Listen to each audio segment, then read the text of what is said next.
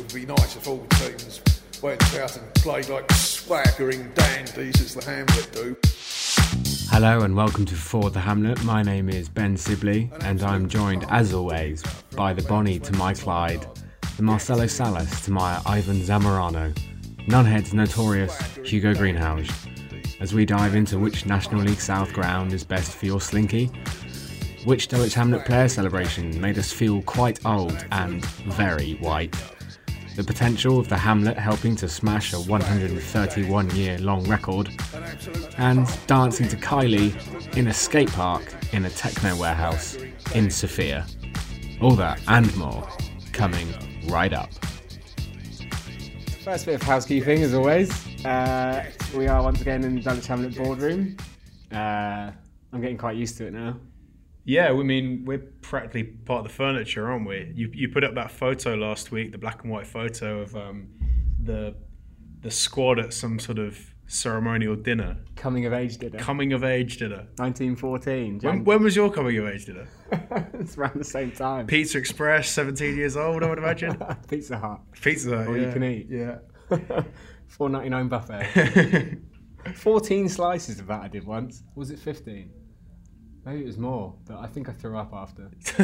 I was in Winchester Pizza Hut. If anyone is uh, of uh, of that area, Um, but yeah, no, we, we're here a lot, and um, it's uh, relatively quiet for now. But um, guess the big news is that we're staying up. yeah, As of last night, it, we're mathematically safe. yeah. So last night was Tuesday night this week, and Truro did Truro beat Gloucester or did they lose? No, Truro lost to Concord. That was it. Yeah, Truro lost to Concord, That was which, it. which means that um, we we've survived. We're going to be in the Conference South again next season. So Not quite the uh, that's all the haters. I'm cupping my ear because you obviously can't see it, but um, yeah, we're we're here to stay. not quite the playoff challenge. No, not not quite the playoff challenge that I predicted in the first episode of this season, but um, you know, we'll probably finish about 15th or 16th, and um, yeah, lessons learned. I think. When um, I had some mates who don't come to games, they were asking me a couple of weeks ago, or not a couple of weeks ago, over the last few months, because they knew we were struggling, and they were asking me what I thought would happen. And I said to all of them, I said to all of them, we'd stay up, but it wouldn't be pretty. And I think really that's pretty accurate, if I'm honest. Yeah, maybe even slightly prettier than you predicted. Well, yeah, I mean, a few, few games to go. Yeah. I did think it might come down to Weston at one point about a month yeah. I thought that, which is kind of why I was so keen that we booked it. But yeah, I no, might cancel it now. Yeah, no, no, it's just going to be the jolly up that we deserved. um, yeah, no, I think it's it's obviously fantastic news for the club that we're back at Champion Hill and that we're going to be in the same division next season, so we can keep that momentum going on and off the pitch. But I think it really has been the home form that's carried us through. We'll actually we'll get onto the the Chippenham game soon, but that was the first away win since October, which is remarkable, remarkably bad. And uh, yeah, we've it's really been the home form that's that's kept us up, hasn't it? Yeah, absolutely. Um, yeah, we'll, we'll get on to uh, the Chippenham game in just a second. Uh, before we clear up a few, not clear up, I suppose just cover a few replies that we had to the last episode. Uh, Ari, uh, which Dulwich Hamlet players from this season would win you an episode of Pointless? And- An, a niche round, which I'm sure uh, Alexander Armstrong is writing right now. One I thoroughly enjoyed though. Uh, I, my best effort was, I think, off air was Sol Price. On air, I think I mentioned Byron Lawrence, or someone mentioned Byron Lawrence. But uh, listeners, you absolutely wiped the floor with us with a few of your replies. We had uh, one which was Steve Sardinia, who you think is a player that even Nathan Green didn't know who he Yeah, was. yeah. Like I, th- I think it was Jules or something. Like asked him in the bar after a game, like, "Oh, like how's um how's Steve Sardinia been doing?" And Nathan Green just went, "Who?"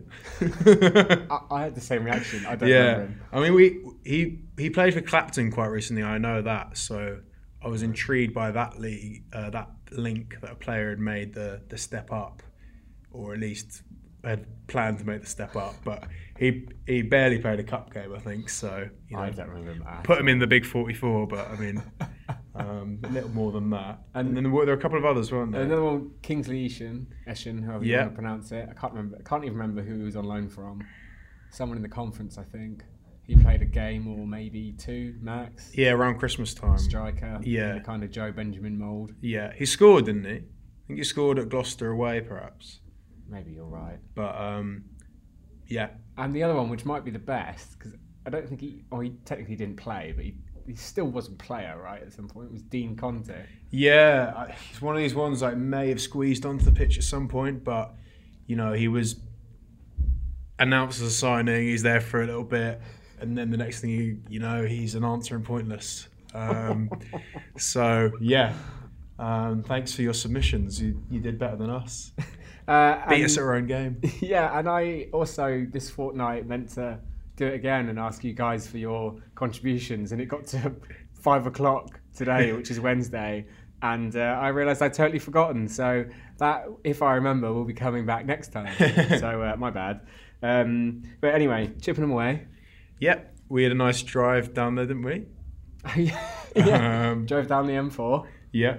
Um, it was remarkably simple, wasn't it? I felt like, you know, we were in London one minute, Reading the next, and then in Chippenham. Yeah, it didn't take that long at all. Um, Very close to the motorway, which was handy. exactly.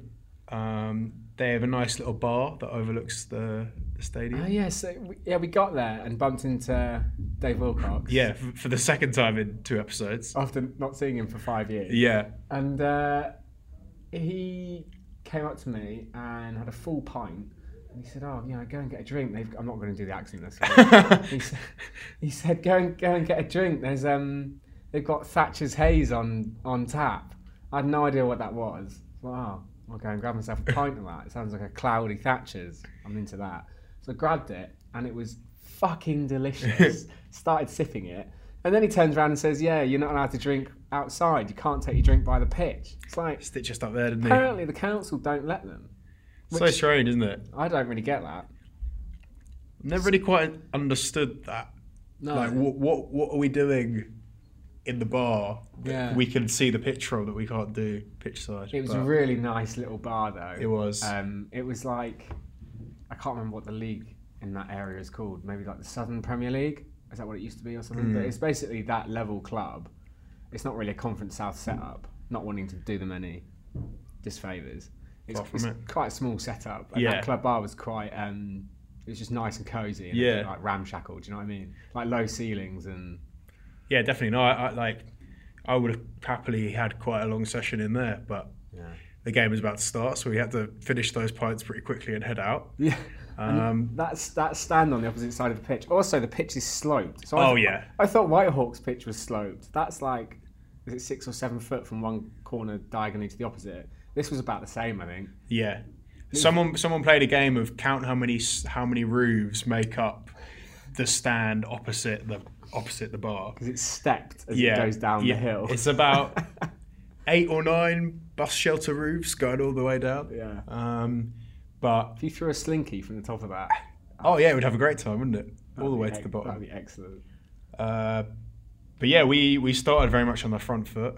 Um, think had some had a couple of quite good chances with Dan Thompson and Dippo both playing up front, and then we did get a bit of luck in that they had a goal ruled out for offside. That was definitely offside though. Fair play, Yeah. no, no luck involved then. Yeah, yeah. But from that point on, it was all Dulwich, really, wasn't it? It was just another start to a game where I looked at the opposition and was like, and also this is a point to make. Chippenham were eleven or twelve points up the table from us, Yeah, comfortable mid-table. For those first ten or fifteen minutes, I was just like, how have they picked up that many points? Yeah, yeah. They didn't even look like a Ryman Prem side, let alone a Conference South side for that first section of the game. they had very little about them, didn't they? Um, I don't understand. And then also their most recent result, um, as in recent to this podcast, they won at Dartford. Hmm, that's a good result.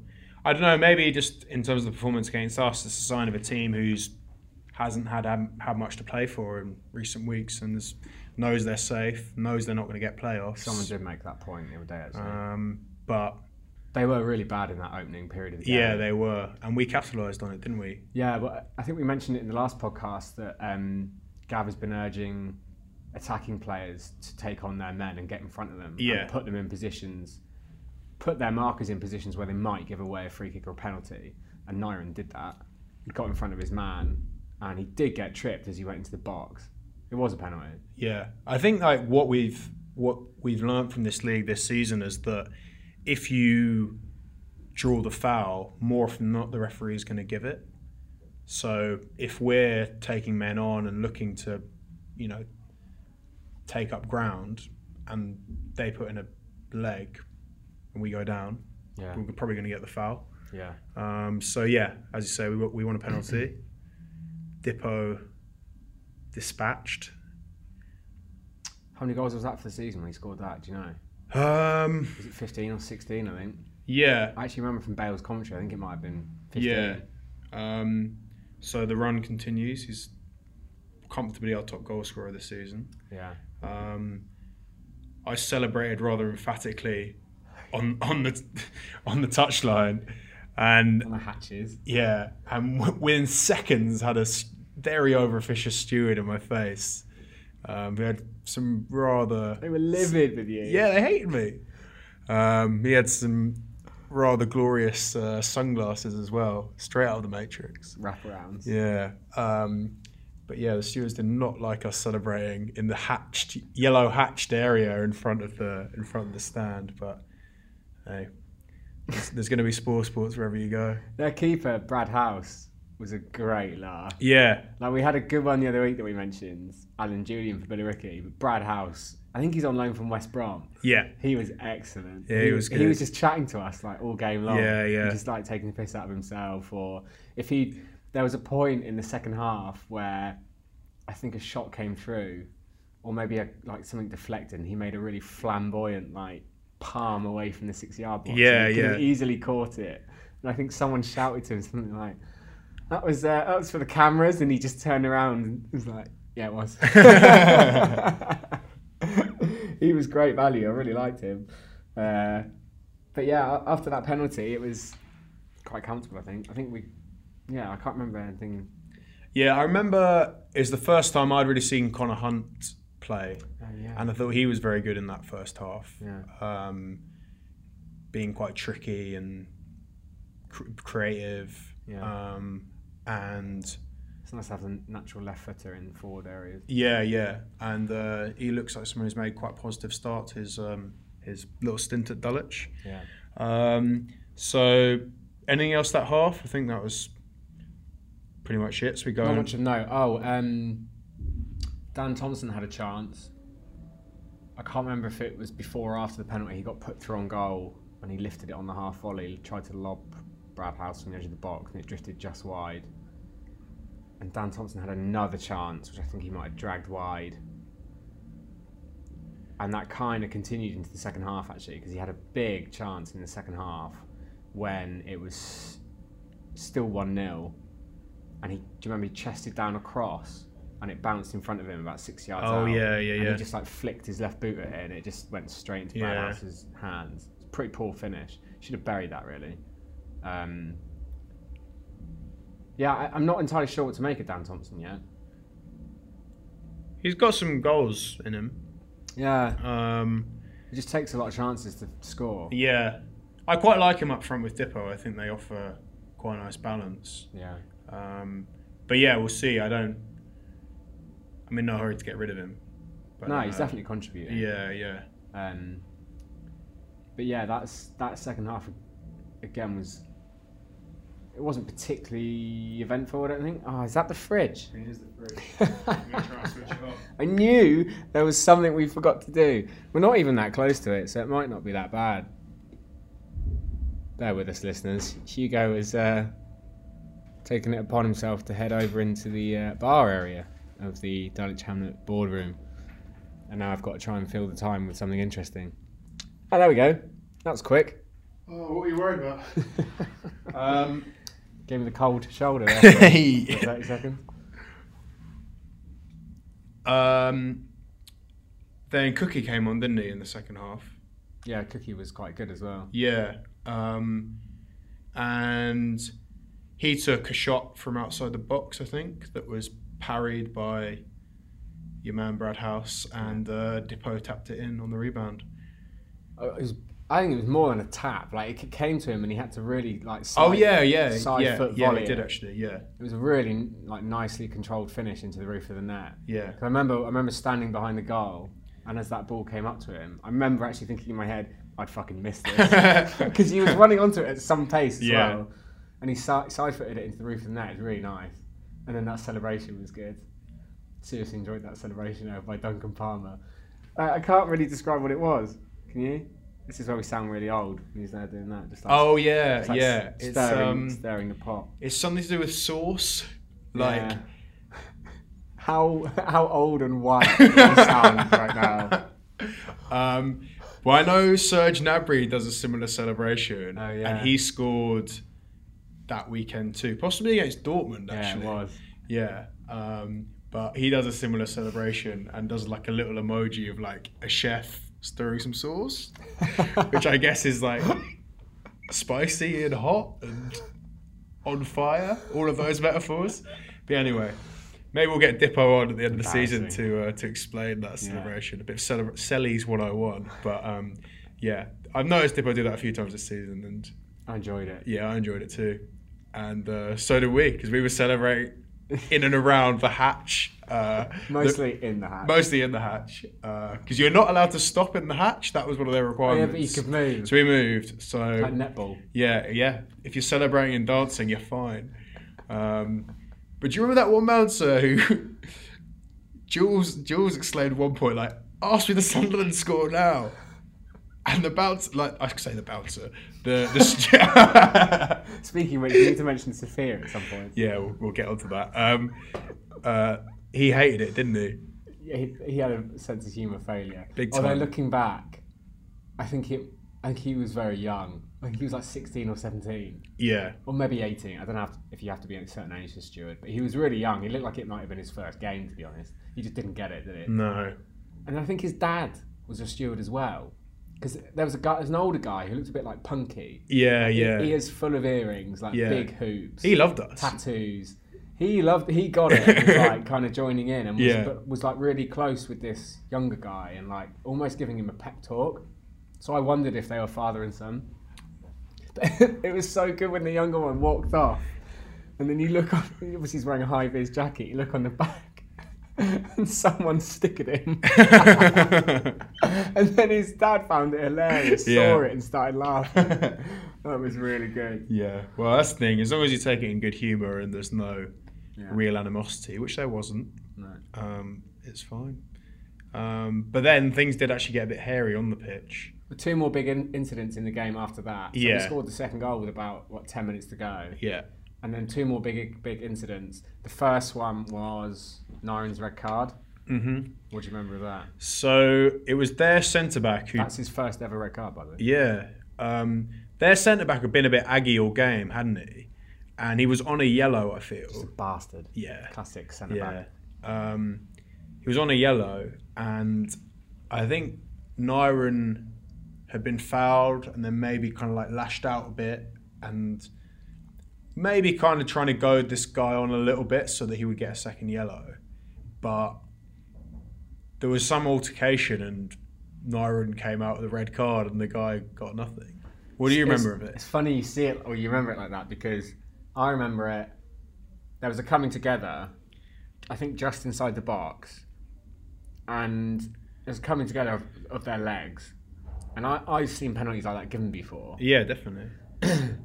And I think it's one of those, like, as the players are getting up together, you know, studs are going down into the ground to get up off the ground and, like, push yourselves off. Yeah. And I think there might have been some, I don't know, like, I don't know how to say it. I think basically one of them might have taken umbrage to the other one getting back off the ground, like it was a bit more aggro than it was. Yeah. And then they kind of came together as players do and like four heads together. And then I think they came apart. I think they were pulled apart. And then Nyren really lost it and was kind of exclaiming and arms were like flailing almost. And he was just really angry. And then, yeah, the next thing you know, the referees like separated them, talked to the number five, the Chippenham number five, Mm. giving him a bit of a telling off, and then turned to Nyren and sent him off. Yeah, it was so it seemed out of nowhere. Like I thought it would be a booking. Should have been a booking each, really, Yeah. maximum, minimum. But that would have meant the five would have been off. But even then, when, Nyren was walking off, him and the five were having a bit more conversation. Yeah, and yeah. at that point, I would have expected the five to be like, "Sorry, mate, that's ridiculous." But he was just goading him more. I was like, Yeah. "You arsehole. Yeah. He was just still winding him up. But like you say, the first red card of his career Yeah. says a lot about his disciplinary record. Like, you know, how many games has he played for Dulwich? Like Hundreds. hundreds, yeah. 300. I think, yeah, 300, 400. Can't remember. Um, you know, so And then, it was a freak incident as far Yeah. as his track record is concerned. and then obviously after that, with the form that we've been on, particularly away from home, Yeah. even though we're 2 0 up and there's only less than 10 minutes to go, panic stations. Someone tried to clear a long ball, might have been Magnus, tried to head it clear. Magnus or Michael Chambers, I can't remember who. I feel like I should know because it's not really fair. But he tried to clear it, tried to head it clear and didn't get a good connection on it. So then it only travelled outside our box about five or 10 yards. And then, you know, what always happens someone wins a scrappy header, someone brings it down, someone dives in and they go past them, and then they're left with Preston. And it was Nick McCooty who finished past Preston. Good knowledge. I was going to say a good story about Nick McCooty, but it's not. It's more of an, a very top level anecdote. So he, he Nick McCooty scored. He come on for Chippenham about five minutes beforehand. He scored, and then Dave Wilcox turned to me and just went, "That's classic Nick McCooty. That is. He'll get you thirty goals a season, easy." it's like, what are you talking about? He's like, Yeah. well-known player around here. Every club he plays for, just guaranteed goals. I'm not surprised by Yeah. that. Yeah, I've got to say, like you know, you you wait five years for a Dave Wilcox and then two come along at once. It's it's been quality having him at the last few games for, for, for those moments. And he's actually coming. He's coming to Weston-super-Mare as well, isn't Come he? to Wilson on Saturday as well, well. brilliant. There you go. It's not even close um, but no, I was going to say as well, my my other sort of heart and mouth moment of that last 15 minutes was um, we were all looking up the other end because the ball was down their end, and um, you went, "Oh, the Bell at Lacock," pointing to a to a sponsor board at the other end. Up into that pub. And all of us were just looking at this sign, like trying to spot it, like, oh, where's it? What's he talking about? And then we all saw it. We were staring at it, and suddenly we just heard doom, like the sound of the ball hitting the woodwork. And we were like, oh god, like what's happened now? We're all, Yeah. all been distracted by the bell at Lacock. Um, yeah, would you recommend? It was very nice. It's uh, Lacock is a beautiful place as well. Very uh, oldie worldy English countryside village, and the pub is very nice. Nice. Try- Well, I'm trying to remember what I ate, but I can't unfortunately. Years ago it was. well, next time you're in the area, you already have a recommendation. Yeah, it's not cheap. It will hurt the pocket, but it is worth it. Um, that's probably why they can afford a massive ad board at Chippenham Town. Yeah. But hurt the pocket, but please the taste buds. really well. Um, It'll leave a mark on both.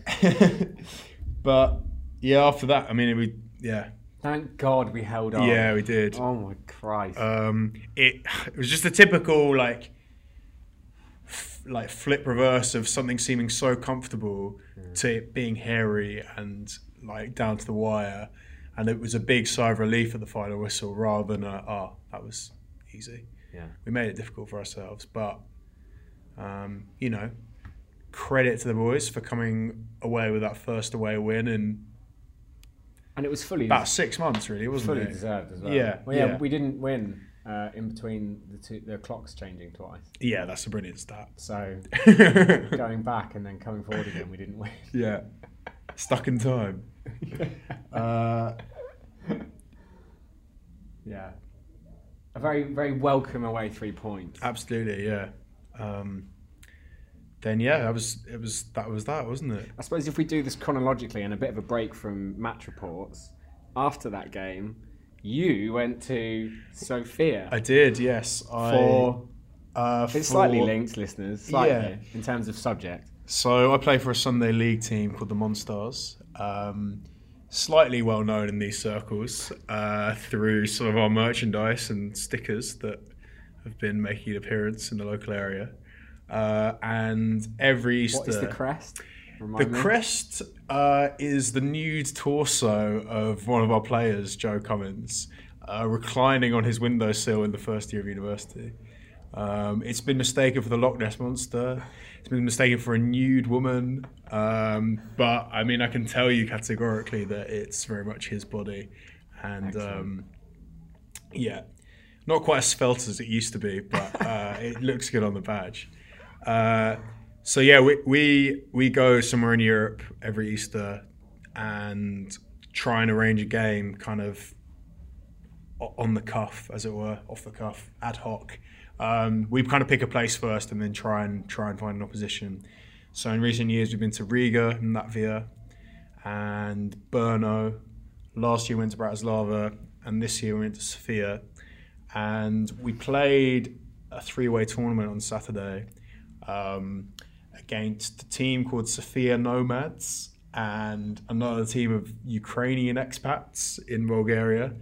Uh, and the previous I'm on the edge of my seat here. the previous night probably bears some discussion because we'd all been out in the town and ended up at a bar that we were quite swiftly kicked out of. And at that point, we all kind of started doing various different things. And I'd heard about this techno night that I really wanted to go to. So a few of us went off and we ended up on kind of the edge of the city, like climbing up this stairs of a fairly deserted looking warehouse.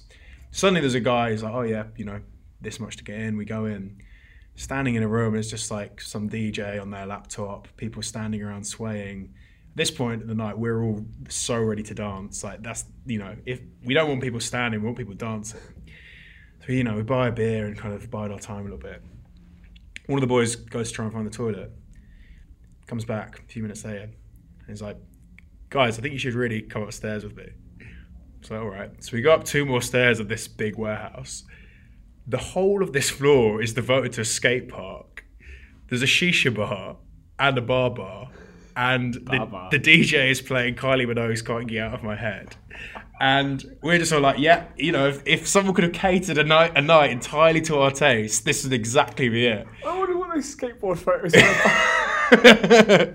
Worst thing for the first half of the night, there weren't even any skateboards there, but when when they appeared, they were a dangerous but fun addition to the night. Um, I remember also um, Marilyn Manson's cover of "Sweet Dreams" being played, Wow. which is a, a bit of a banger, if I could say so myself. Um, but yeah, that was the night before. Yeah. The next day was a bit uh, bit of a struggle uh, in the tournament. Uh, remarkably, we won the first game three 0 nice. then we had a breather. We started to get quite cocky, and during the time we were watching the other game being played, we were working out like, oh, you know, like what result do we need to get to win it? Like how many how many goals do we need to score to guarantee we win it? And bear in mind, we'd also paid for a trophy to be made and inscribed and shipped over to Sofia, especially for the tournament. The, the other teams didn't care; like they hadn't put in a penny to this trophy. But uh, yeah, then we we turned out for the third game and uh, lost one 0 Wait, what happened in the second game? The second game, so there's only three. Well, there were only three teams. Oh, sorry. So yeah, So you lost in the second game. We lost the second game, which meant the trophy that we'd paid for remains in Bulgaria. But uh, you know, that's the way. So the trophy remains, but the memories. The memories live on, yeah, and um, you know it'll probably remain there forevermore because we'll never go back. but the reason why this is relevant in a long roundabout way is it meant I missed the uh, the Hungerford game on on Saturday. Yeah, and I've literally just remembered that I've cut together Bale's audio from DHFC TV from that game. And I also did that with Chippenham, but I forgot. So we've gone past that, listeners. uh, but for the Hungerford game, and it's a bit more fun, there's a few more goals. The goals better.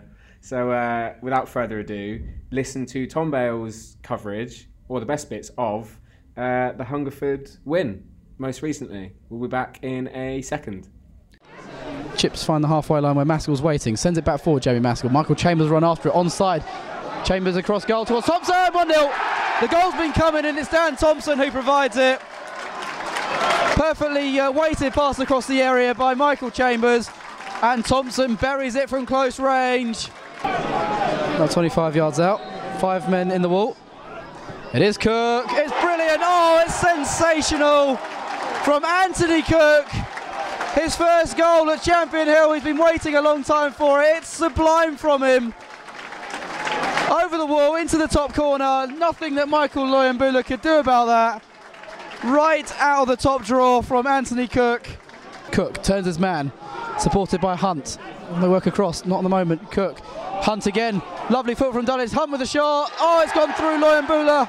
Connor Hunt has his first Dulwich goal as well.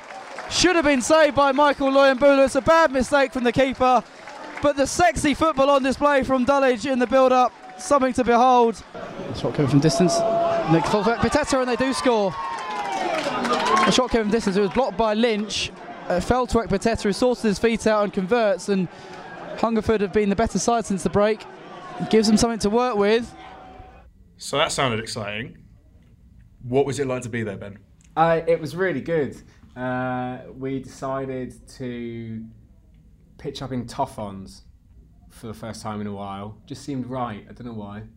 Uh, so put the banners up behind the goal. Um, chilled out there for a bit during shooting drills, which I kind of really enjoy.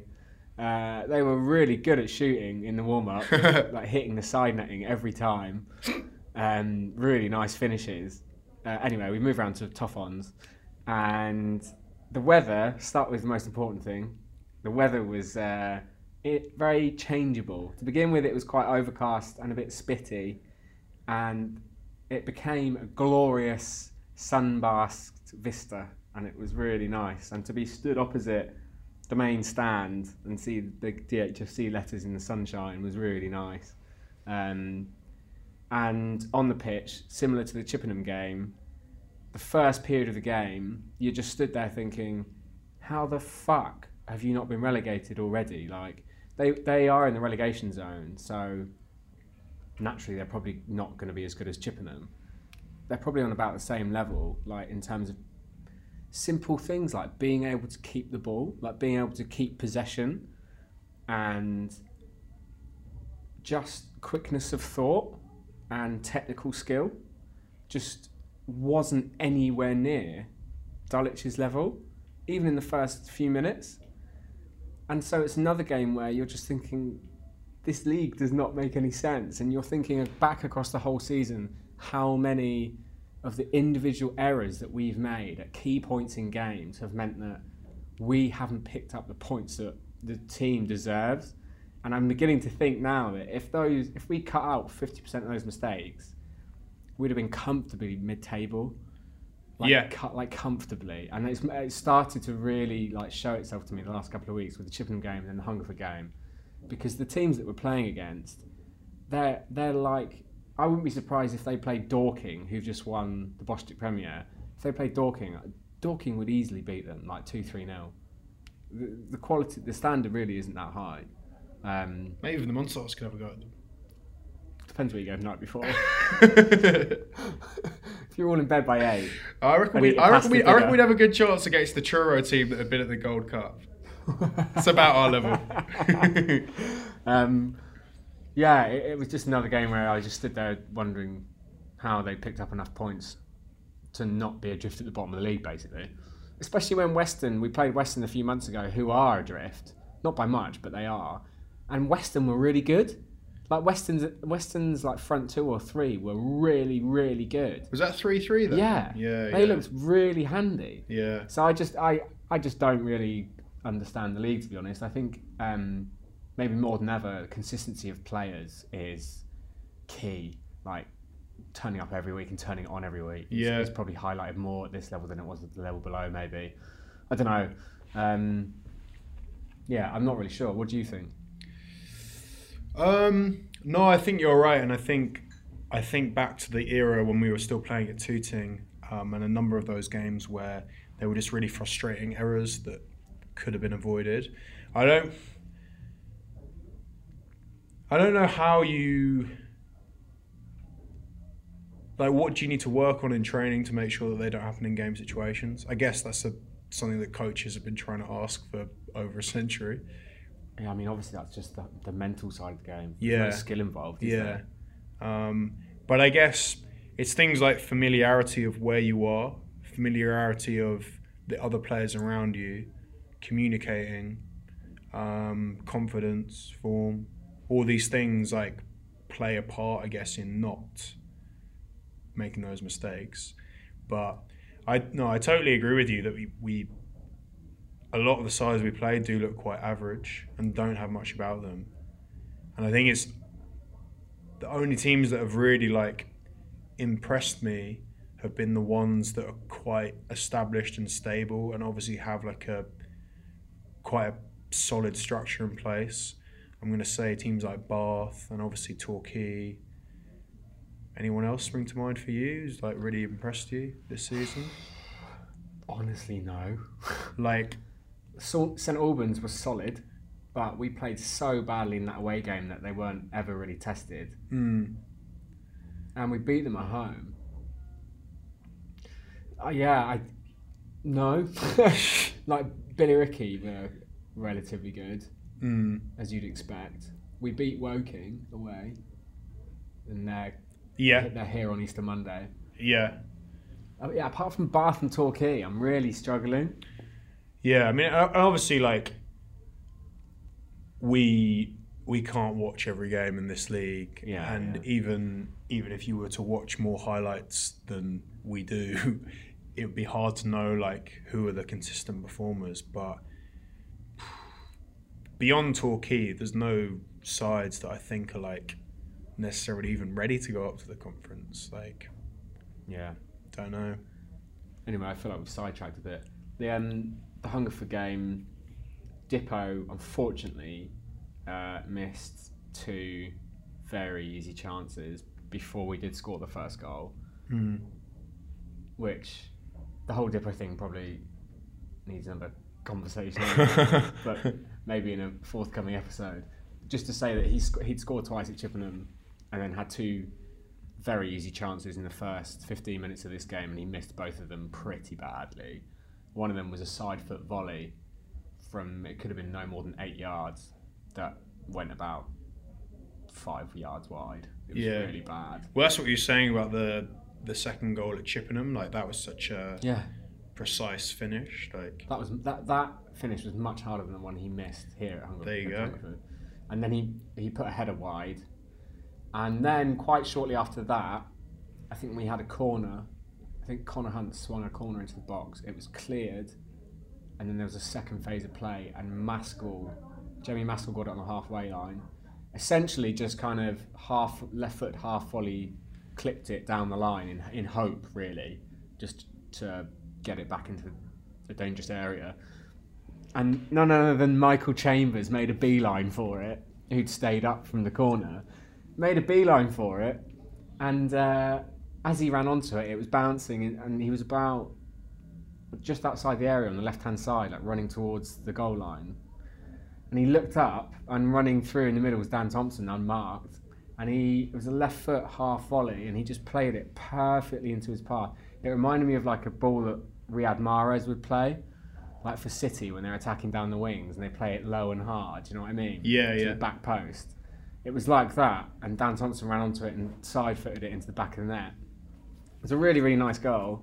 Good to see Dan Thompson score, um, and it was fully deserved. Like that was only maybe 15 or 20 minutes in, and it had been coming. yeah, yeah.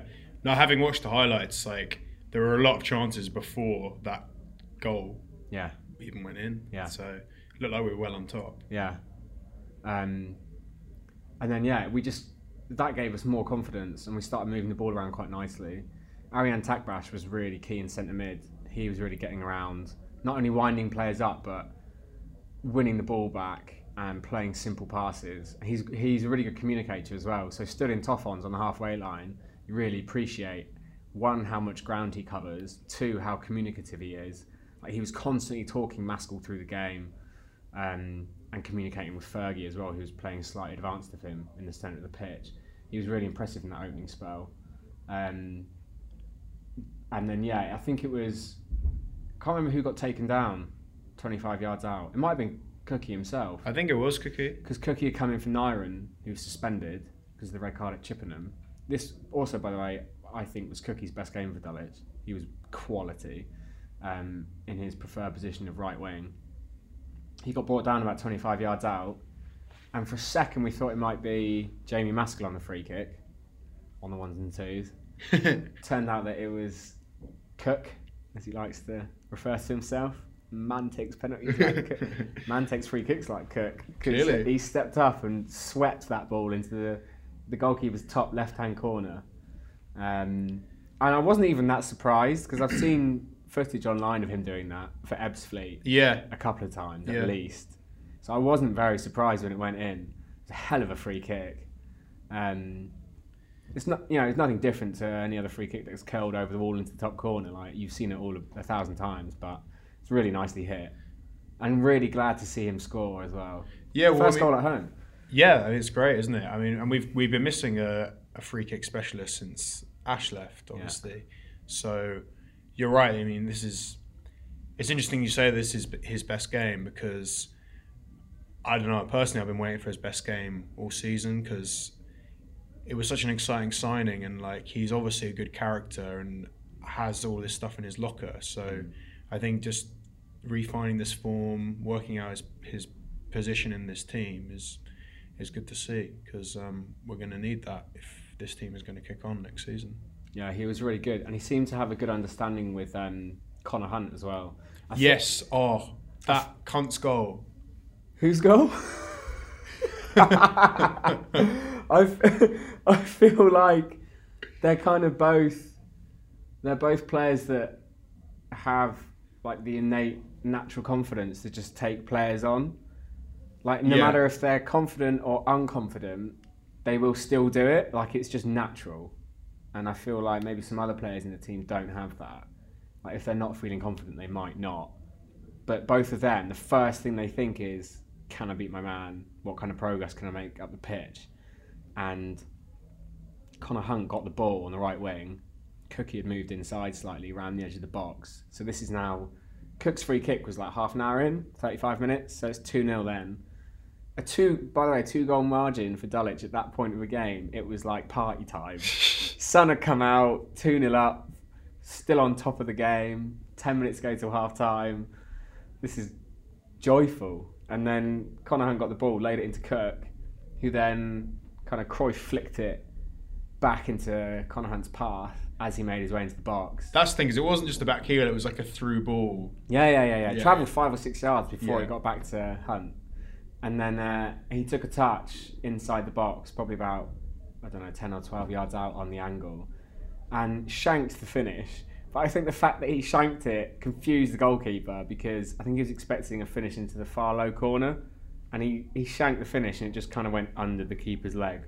And even Tom Bale in commentary, I think, said, what was it? Something like, um, "Oh, it's gone through the keeper's legs." Like, as he said it, he you could almost hear like the empathy in his voice.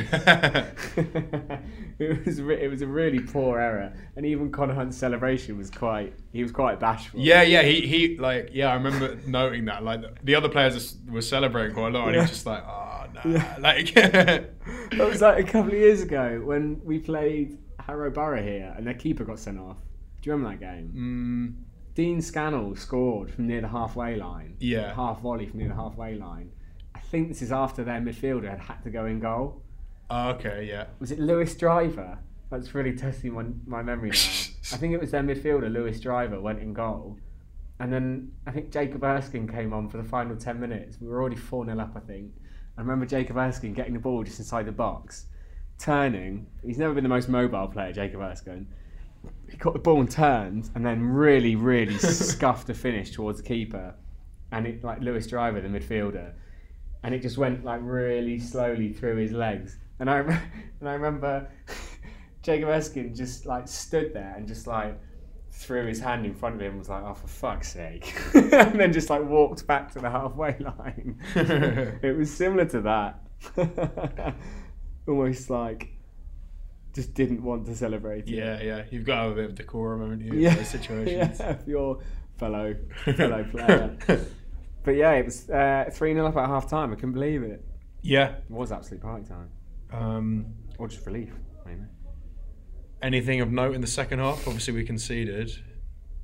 Like I was just saying to Jack McEnroy, senior, just total non-event. Like we just stopped playing, and it like I suppose you can't really begrudge them that after like the few months they've had really struggling with results. Like mentally to then be 3 0 up after half an hour and know that you're clearly superior to keep going for Yeah. it and like, keep going for the jugular after you've been really scrapping for months. I'm not surprised like we took our foot off the gas or maybe just lost concentration actually. I don't know if it was an active attempt to stop playing. I think we just lost Mm. Yeah. I mean, we've never, we've never, Dulwich never struck me as a team that are capable of like shutting up shop. no, like, not in the time I've been coming. Yeah, Never. like it's just not really what we do. So I think, yeah, it's probably not necessarily losing concentration. It's probably just being quite comfortable and like, you know, not really knowing what to do in that situation. really having a plan B. Yeah, because we're, like- you know, when have we been three up this season? Like on Pro Evo, and you used to like just take it one notch back to a bit more defensive. Keep it in the corner yeah. for 45 minutes. Just drop ten yards back down the pitch, um, and then yeah, I think it was in the 81st or 82nd minute, Hungerford got a really scrappy goal, as they tend to be against us. Like ball wasn't clear properly inside the box after a set piece, and someone buried it past Preston. That was it. But it, like then it was three one. But Hungerford had been had Hungerford had Hungerford Hungerford had offered so little for most of the game that no one was that worried. Yeah. Like usually, if that happens, even if it's three one, like if that had happened and it was Billericay, or Mm. if it was Woking or Torquay, we were three one up and that happened. Like there'd be a noticeable mood change in the crowd, but no one really cared. I don't think Hungerford were dead Yeah. and buried, um, so it didn't really affect much. Another big crowd as well, two thousand eight hundred Yeah, it's great. huge. Um, keeps up our average attendance since we came back. Uh, yeah, that's it really. That's the Hungerford game. Pretty much done. Signed, sealed, delivered. Yeah. Oh, I spotted Dean Lodge afterwards. Oh, yeah. Dean Lodge was knocking around. Uh, sat So E- Egham didn't have a game then. apparently not. Sat in the stand after the game. I'm not sure who, who he was here with. Just himself and his headphones. So it was nice to see him. I don't think I saw any other old players. I think that was about it. but yeah, that was a very welcome three points because um, I think pretty much all the teams below us dropped points as well. yeah. I mean, we, we, we were talking at the start of the episode about how that uh, Truro Concord result sort of sealed um, what seemed inevitable anyway. So it was nice to do it with a win on Saturday. Yeah, because uh, big win, convincing. yeah, and um, you know now let's we got two pretty hard games coming up Wealdstone and Woking away. Three W's in a row. yep Wealdstone, Woking, and Weston. um, well is it going to be three W's for Dulwich though? That's the question. That's wins if you're not familiar. Um, probably not is my answer if we're kind of moving into a preview section of the pod Yeah, might as well. I think I'd be happy with. Who is it again? Wilton- Yeah, I'd be happy with four points. Yeah, I think four is realistic. I think I could see us getting a draw away at Wealdstone. I could see us getting a draw at home at, with Woking actually, because it feels like they've dropped a bit of momentum. They obviously can't win the title anymore. They'll want us. They'll want to shore up that second place, Yeah, but I think the Weston game, to me, they're not down yet, are they? Not by any stretch of the imagination, or are they? Probably should have checked this. mm, I mean they are bottom. I know that much. e- either way, I think I think that game against Weston has the potential to be one of those classic end of season five five, Yeah, six four. Do you know what I mean? wasn't there? What was that United game one season? It's Like, West Brom.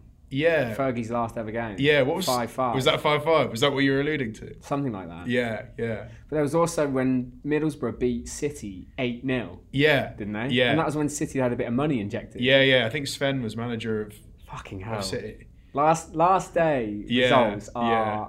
beautiful. Exactly. Um, I think that might, I think that might happen. I think like Dipper might get a hat trick or something. Also, I think I'm right in saying about Weston is aren't they the team that's been in a division the longest ever out of like any club? No idea. Like they have always been in this division like throughout their existence. They've never been promoted and never been relegated, and it almost certainly looks like they will be relegated. That's mad. Yeah, um, which is a shame. Yeah. But I mean, they don't really. Someone's got to do it. Yeah, exactly. Um, That's incredible if that's true. Huge if true. huge, if- huge if true. We should we should confirm. But Yeah, um, have a look.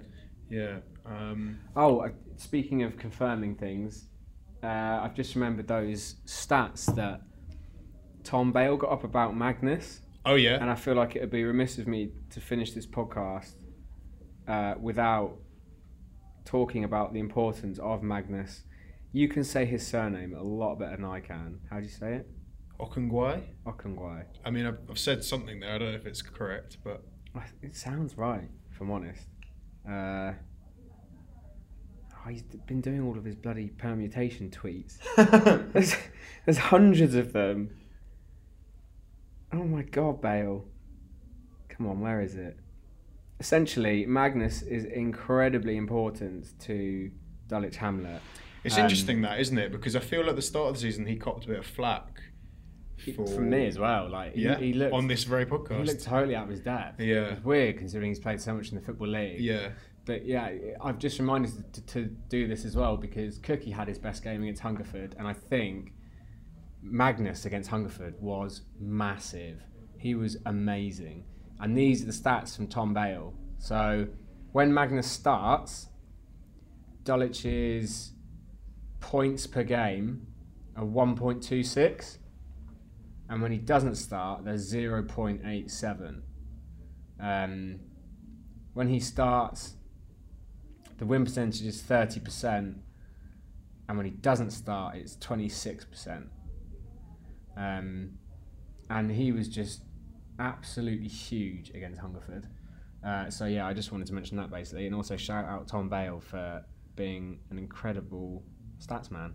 Absolutely, yeah. We've really we've really enjoyed uh, his contributions to the podcast, um, both vocally on the commentary and in uh, getting these stats to us. He's always so quick to reply to my requests for strange little quirks of the season and for more straightforward ones, but they're far beyond my comprehension. But um, we've been trying to get him on, haven't we? Perhaps perhaps he'll make an appearance. I'm thinking, yeah, probably early next season we'll have Tom Bale on. Yeah. Maybe a little stats corner, something like that. That'd be good. It'd be far more interesting than me just reading out WhatsApp messages. Um, just to confirm, while I have it in front of me, um, there was an article on the Guardian uh, from earlier this month. Mare of a season, Weston need a miracle to avoid first ever relegation. They were formed in 1887, but Weston-super-Mare FC's proud record of never being demoted looks certain to end. Wow, So there you go. that's incredible. Um, So we could hammer the nail into the coffin on the last day of the season if they make it to the last day without having gone down already. Yeah, um, could be in our hands. The Undertakers. What was that? Something about history and Dulwich being the executioner. Oh, That was like back in um, the early days of the yeah. rabble. what was that? Something about I can't remember what it was. We're going to need to dig that out. uh, yeah, so quick sixty-second preview about the next two games. Um, it is Wealdstone on Saturday. Yep. We haven't been there for at least three years, maybe four years, when we were both in the Ryman Premier League, Premier Division. Uh,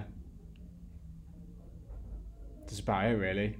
Yeah, They're quite a long way up the table. I think they're pushing for playoffs, aren't they? Or maybe like solidly mid-table. Again, probably should have looked this up. but it's quite a tough game. yeah. Um, Oyster card away day if Yeah. anyone's thinking of making it. Yeah. Um, I'll be there. Doesn't even matter because we're safe. So Yeah. who cares? but we win. Well, we we remembered how to win away. So, um, and then Woking on Monday. yeah, Woking will be wanting to cement second place, as you said. We beat them 2 1 back in the autumn. yeah, a long time ago. Yeah, when we sat way up in the in the clouds watching the game. Um, oh, who scored? Who scored that winning goal for us? He'd have been a good one for Oh, he'd have been a great one. Oh, Fuck.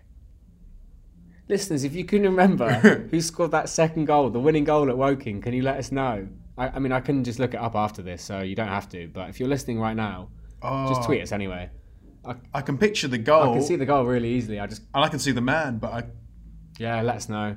Um, so yeah, Woking will be a tough game on Monday, but again, we're safe, so who fucking cares? uh, anything else from you, Hugo? Um, if we're going to move into AOB, I've got a couple of things I'd like to say. Yeah. Uh, firstly, um, as some of you may know, uh, this podcast is part of the Holdfast Network, uh, which is set up by Jack McEnroy Jr. and Steve Walsh, who host the South London Hardcore podcast. Couple of things to do with our fa- founders and benefactors, those those two lucky lads.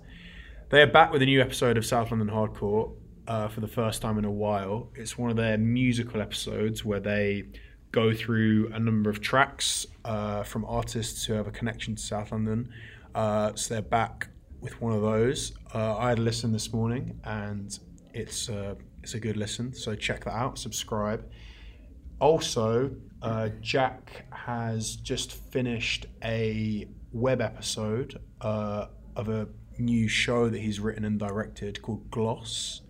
Um, I also watched that this morning. It's on YouTube and Vimeo and all those sort of likely destinations where you'd probably find it. But it's a sort of short film black comedy um, that I think I described it as quintessentially South London to Jack. He was surprised that I said that, but I mean, you know, why don't you watch it and make make your mind up for yourself? Um, so yeah, those are just my my parish notices that I wanted to cover off. So South London Hardcore is back and Gloss. Yeah. So check them out. Anything from you, mate? Um, there was something, and now obviously I've totally forgotten. Um, Merch. yeah, merch. So basically, listeners, as you know, we've updated the. I'm going to call it the club shop uh, online uh, with some t-shirts, etc., and some dog bandanas, of which we've sold eight. Yes. We've sold seven Ashkaru Mia Moore t-shirts. Uh, so we are slowly creeping towards a figure which means we can actually afford some proper recording equipment so we don't have to sit here and lean into a laptop and hope, and hope that the really shit built-in mic picks us up properly. Uh, so we, we want to purchase an interface and two mics um, which will mean that uh, you can actually hear us when you're on the tube on the way to work instead of having to wait until you're walking when you're off the tube, which I remember having to do when I used to commute into the city. Um, so yeah, that's what, why uh, I'm pushing it again. Check out the range on the For the Hamlet Spreadshirt shop. Uh, the various t-shirt designs, which are all available for under twenty pounds. There's a nice sweatshirt, which I think is about thirty pounds. It's all pretty standard prices, and as mentioned, all the profits that we make go towards new stuff for the podcast, whether that be recording equipment or sponsorship of players or whatever. So check it out. There's some nice birthday presents on there. Definitely, yeah. And can I just say, if you're the owner of any of these T-shirts or the owner of any of these dogs, we'd love to see a picture of you wearing them. Probably love to see a picture of your dog wearing the bandana even more, because I don't really know what they look like on a dog yet. Um, so yeah, please send us send us your your snaps because we'd love to see them. Make sure you're wearing other clothing items as well, though, not just Oh yeah, t-shirt. oh yeah. Yeah. Um, but I mean, we'll leave that up to you. Uh, I think that's about it. Uh, Yeah. it's a, it's a Champions League night, Hugo. Uh, so should we do some predictions? Go on then. So it's Spurs City, one 0 Spurs from the first leg. It's at the Etihad. Your score prediction is Um, three-one City. So City would go through three-two. interesting, and the other is Porto Liverpool, which is two 0 Liverpool from the first leg. It's in Porto. Score predictions. think 1 1. Liverpool to go through fairly comfortably. I can't really see Porto turning that around, but Just go through second gear and get through. yeah. How about you? Fair. Uh, I'm gonna say that Spurs are gonna beat City. So Brilliant. I want to see Spurs against Ajax. That'd be a good game. Christian Eriksen derby. Jan Vertonghen. Uh, yeah, I'm gonna say that they're gonna draw one-one. So it's going to be 2 1 Spurs on aggregate. And I'm going to say Liverpool will beat Porto 2 0. So 4 0 on aggregate because Porto are nowhere near Liverpool. Yeah.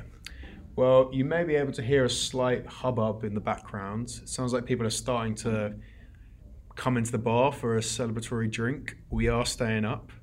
Um, so we're going to go and join them. It's goodbye from me. And it's goodbye from me. Goodbye. went out and played like swaggering dandies as the Hamlet do. An absolute humdinger from about 25 yards. Get in. Swaggering dandy. An absolute humdinger. Swaggering dandy.